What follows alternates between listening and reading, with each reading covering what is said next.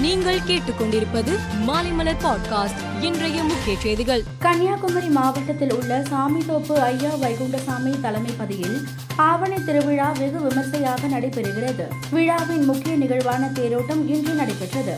அலங்கரிக்கப்பட்ட பஞ்சவர்ண தேரில் ஐயா வைகுண்டசாமி தேரில் எழுந்தருள தலைப்பாகை அணிந்து காவி உடை தரித்து ஐயாவடி பக்தர்கள் தேரை வடம் பிடித்து எடுத்தனர். நான் முதல்வன் திட்டத்தின் ஒரு பகுதியாக திறன் மேம்பாட்டு திட்டத்தை முதலமைச்சர் மு ஸ்டாலின் தொடங்கி வைத்தார். நிகழ்ச்சியில் அவர் பேசும்போது மாணவர்கள் கல்லூரியில் படிக்கும் போதே தனித்திறமைகளை வளர்த்துக் கொள்ள வேண்டும் என்று கேட்டுக்கொண்டார் வேலைவாய்ப்புக்கு உத்தரவாதம் அளிக்கும் குறுகிய கால திறன் பயிற்சிகளை நான் முதல்வன் இணையதளம் வழங்கிக் கொண்டிருப்பதாகவும் அவர் குறிப்பிட்டார். அதிமுகவில் ஒற்றை தலைமை விவகாரத்தில் ஏற்பட்ட மோதல் நாளுக்கு நாள் அதிகரித்து வரும் நிலையில் நாற்பது எம்எல்ஏக்களையாவது தங்கள் அணிக்கு கொண்டு வந்துவிட வேண்டும் என்பதில் ஓபிஎஸ் ஆதரவாளர்கள் பம்பரமாக சுழன்று செயலாற்றி வருகிறார்கள். ஓபிஎஸ் தரப்பினரின் இந்த முயற்சிக்கு சசிகலா தினகரன் இருவரும் ஆதரவு தெரிவித்து இருப்பதாகவும் தகவல்கள் வெளியாகியுள்ளன. கள்ளக்குறிச்சி மாணவி மரண வழக்கில் இறுதி விசாரணை அறிக்கையை விரைந்து தாக்கல் செய்யும்படி சிபிசிஐடிக்கு சென்னை உயர் நீதிமன்றம் உத்தரவு பிறப்பித்துள்ளது.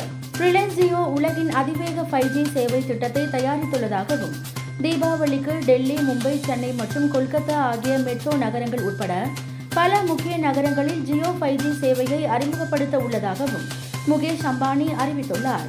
அடுத்த ஆண்டு டிசம்பருக்குள் இந்தியாவின் அனைத்து நகரம் தாலுகா வாரியாக ஜியோ ஃபைவ் ஜி சேவையை வழங்க உள்ளதாகவும் தெரிவித்தார். காங்கிரஸ் கட்சியில் இருந்து வெளியேறிய மூத்த தலைவர் குலாம் நபி ஆசாத் டெல்லியில் செய்தியாளர்களுக்கு பேட்டியளித்தார் அப்போது பிரதமர் மோடி ஒரு மோசமான மனிதர் என்று நினைத்ததாகவும் ஆனால் அவர் மனிதாபிமானத்தை காட்டியதாகவும் கூறினார்.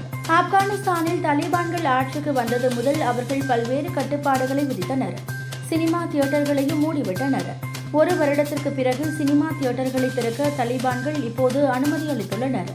ஆனாலும் பெண்கள் சினிமாவில் நடிக்க தலிபான்கள் கடும் கட்டுப்பாடுகளை விதித்துள்ளனர். இந்திய கிரிக்கெட் அணியின் கேப்டன் ரோஹித் சர்மா ஏழு ஆசிய கோப்பையில் விளையாடிய முதல் இந்தியர் என்ற சாதனையை படைத்தார். மேலும் ஆசிய கோப்பையில் இருபத்தி எட்டு ஆட்டத்தில் விளையாடி இலங்கையின் ஜெயவர்தனனையே சமன் செய்தார்.